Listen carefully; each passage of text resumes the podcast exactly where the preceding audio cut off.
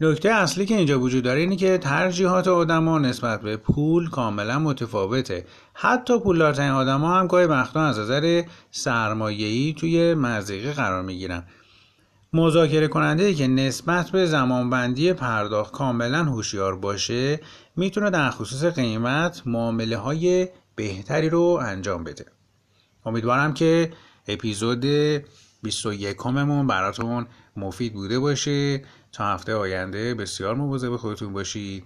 زندگی و کسب و کارتون سرشار از فراوانی و برکت. خدا نگهدار.